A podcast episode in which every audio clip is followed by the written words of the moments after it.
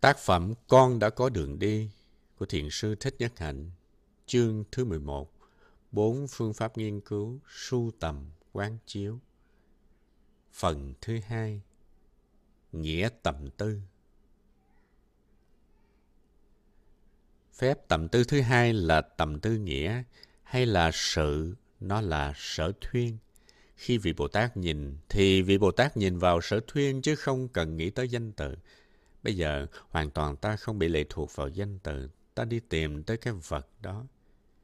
Ví dụ như danh từ ba hay là mẹ, bây giờ ta bỏ danh từ đi mà nhìn vào ngũ uẩn. Danh từ như là tôi, anh hay ba, má hay là con hay là chị đều là những năng thuyên.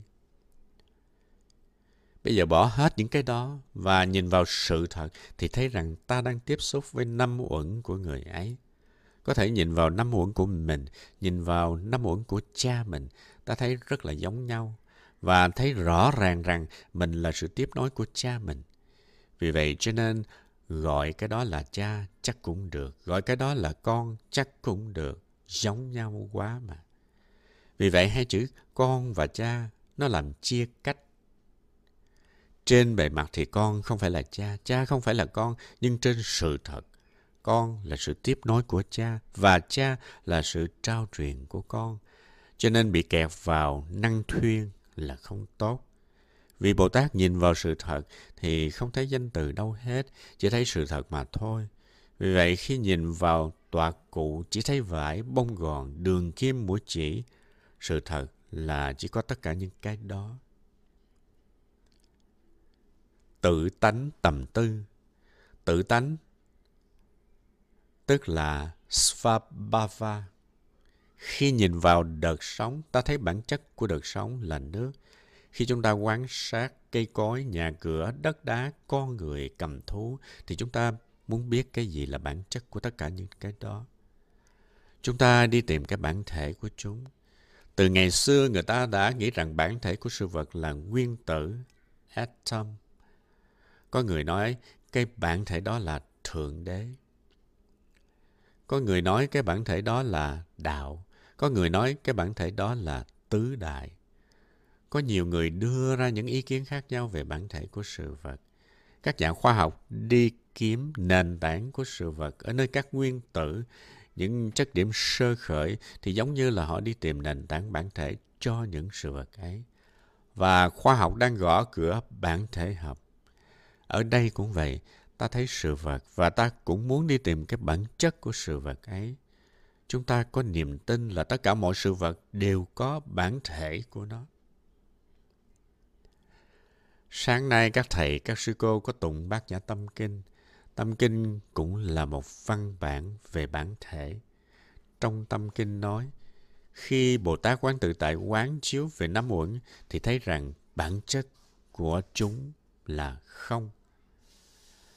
Và cái nền tảng, bản thể của năm uẩn là không. Vì vậy cho nên tâm kinh nói mọi vật đều không có tự tính riêng biệt. Cũng như cái gói ngồi thiền này, nếu đi tìm cái bản chất của nó thì không thấy có bản chất gì hết. Nó được làm bằng vải, nó được làm bằng bông gòn, nó được làm bằng đường kim mũi chỉ và công khâu vá của các sư cô. Ngoài những cái đó ra thì không có các gì hết. Không, không phải là không có gì. Không, tức là không có một tự tánh riêng biệt. Vì vậy cho nên trong đạo Bụt có khi nó được gọi là vô tánh. Ví dụ nhìn thấy bông hoa rất đẹp và ta muốn đi tìm tự tánh của nó. Ta có thể nói tự tánh của nó là thượng đế hay tự tánh của nó là không. Sự thật thì cũng không có gì rắc rối lắm. Nhìn cho kỹ thì thấy rất nhiều yếu tố đã tới với nhau để làm cho bông hoa biểu hiện. Đó là hạt giống, là đất, là nắng, là mưa, là người làm vườn, vân vân. Tất cả những cái đó tới với nhau làm nên bông hoa. Ngoài những cái đó, như đất, mặt trời, hạt giống, cơn mưa, mà đi tìm bản chất của bông hoa không thôi thì không có. Bông hoa không có cái nền tảng bản thể nào hết ngoài những cái đó. Hoa chỉ được làm bằng những cái không phải là hoa. Đó là cái cách nói của làng Mai. Cái đó gọi là vô tánh. Khi tìm hiểu tới cái tầm tư thứ ba này rồi thì ta bắt đầu chạm tới sự thực. Ta nói ta là hình thể này, là hương, là ngọc. Nhưng khi đi tìm bản chất của ngọc, của hương thì ta thấy rằng ngọc được làm bằng những yếu tố không phải là ngọc và tự tánh của ta, ngọc là không. Khi ta chứng đạt cái đó thì ta rất là khỏe, không có lo lắng, sợ hãi gì hết. Tự tánh của ta là không, nhưng mà cái không này không phải là cái không ngược với cái có đó. Tại vì trong tâm kinh nói sắc tức thì không, nhưng mà không tức thì sắc. Hay về đó, tự tánh của nó là không. Cái hoa thì không có thật, nó không có thực thể, nhưng mà những yếu tố làm ra bông hoa thì có chứ. Khi ta nhìn vào bông hoa thì ta thấy bông hoa được làm bằng những yếu tố không phải hoa. Vì vậy cho nên hoa không có thực thể. Nhưng mà những cái làm ra hoa như là hạt giống, nước, ánh sáng mặt trời, đất là có thật hay không? Do đó mình mới cần phải đi tới cái tầm tư thứ tư, tức là sai biệt, giả lập tầm tư.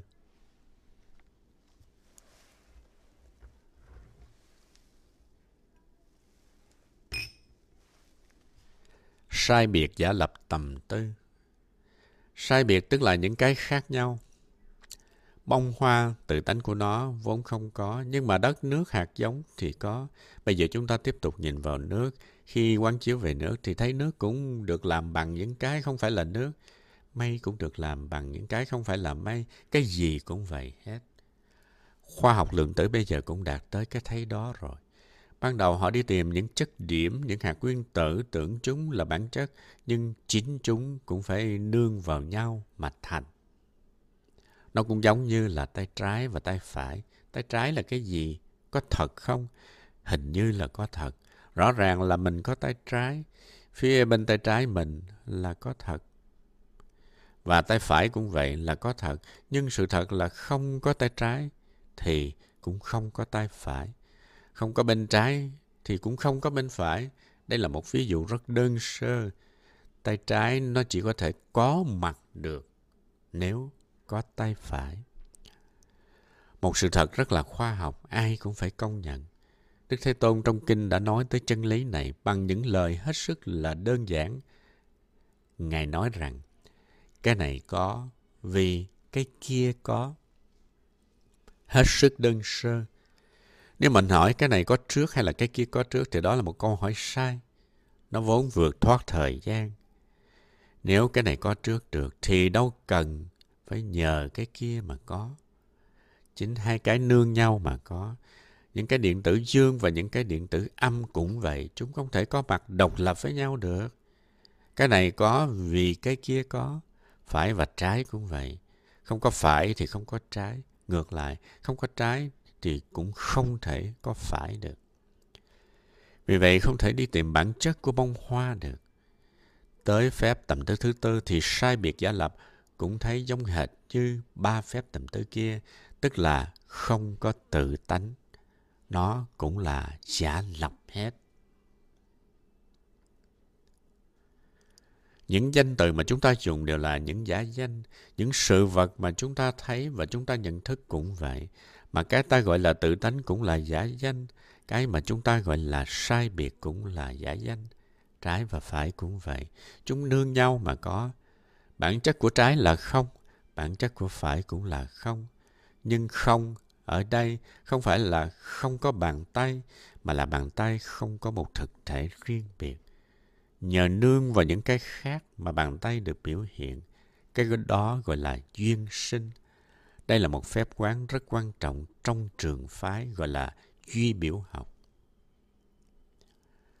Trong đạo Bụt có nhiều trường phái. Có trường phái chú trọng về cái tánh, nổi bật là tánh không, tức là trường phái bát nhã.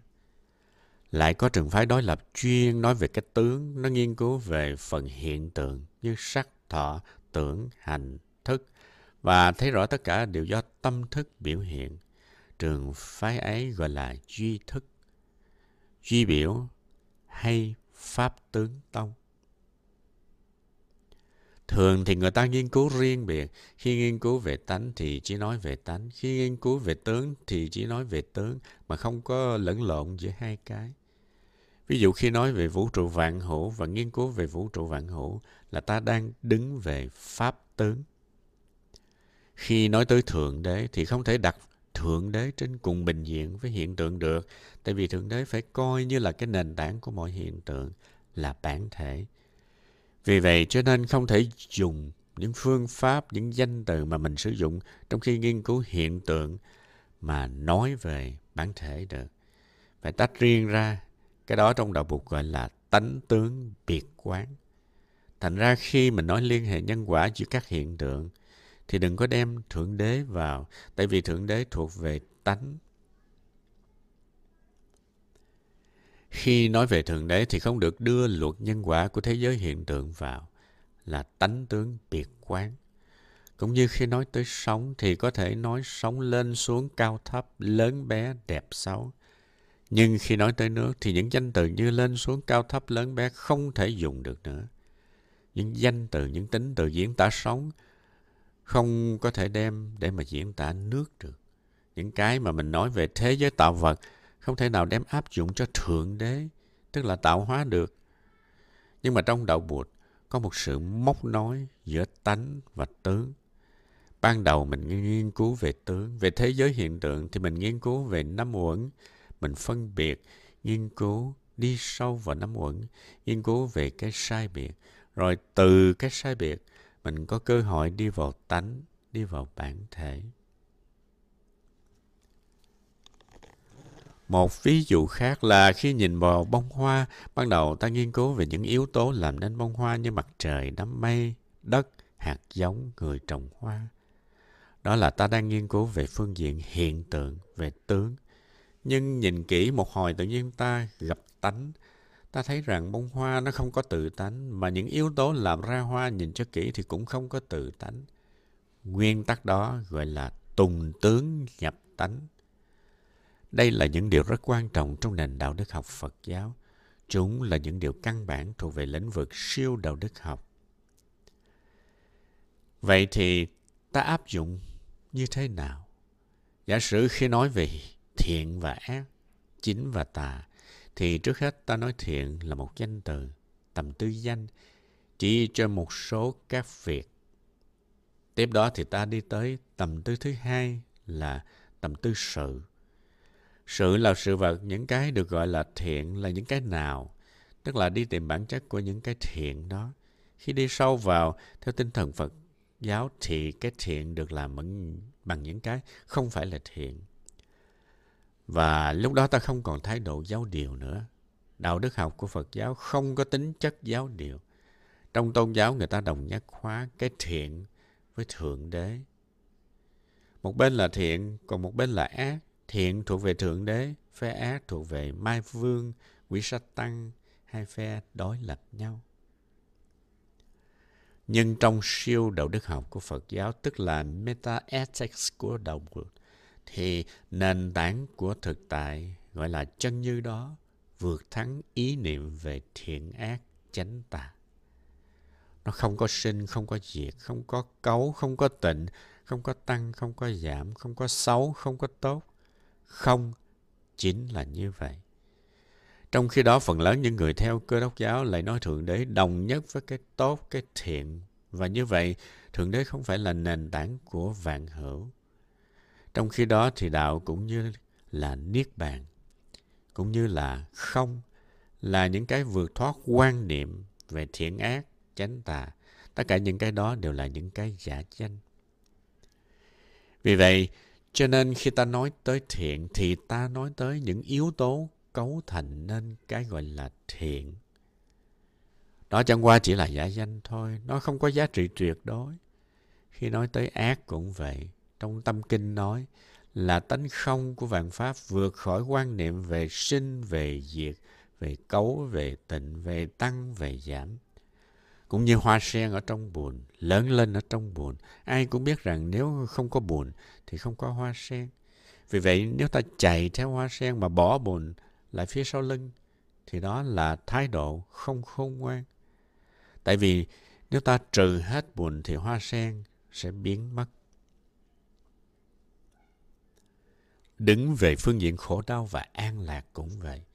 Nếu ta chạy trốn khổ đau để đi tìm an lạc thì không thể có được. Vì an lạc được làm bằng những yếu tố không phải là an lạc. Sen được làm bằng những yếu tố không phải là sen. Sen rất cần tới buồn. Và con người chúng ta muốn có an lạc thì cũng phải biết nếm qua sự đau khổ. Vì vậy phải nhìn khổ đau bằng con mắt khác, bằng con mắt gọi là bất nhị. Tức là thấy được tính tương tức của khổ đau và hạnh phúc, cũng như tính tương tức của trái và phải. Thái độ bỏ một cái để chạy theo một cái là thái độ nhị nguyên. Con người luôn có khuynh hướng chạy trốn khổ đau để đi tìm an lạc, không biết rằng chính những khổ đau dạy cho chúng ta nên người. Từ khổ đau mà con người lớn lên, nếu chưa bao giờ quán chiếu về đau khổ, về nỗi tuyệt vọng, thì làm sao bạn có khả năng cảm thông, có khả năng thương yêu? Mà không có khả năng cảm thông, không biết thương yêu, thì làm sao có hạnh phúc được?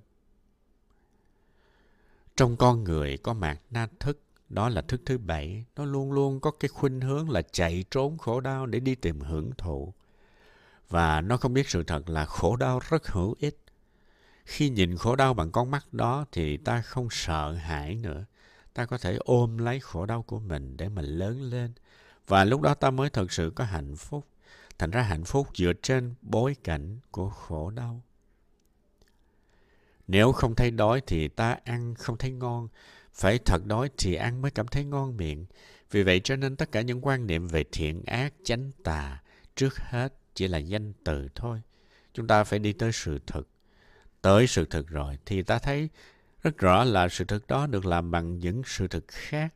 Hoa được làm bằng những yếu tố không phải là hoa. Cái thiện cũng vậy mà cái ác cũng vậy. Do đó quan niệm về thiện ác chánh tà trong đầu bụt chỉ có tính chất tương đối. Cái mà khoa học gọi là meta-ethics, siêu đạo đức học, chỉ mới xuất hiện có mấy chục năm gần đây thôi, nhưng rất sâu sắc. Đạo Bụt cũng nhấn mạnh về cái này rất nhiều.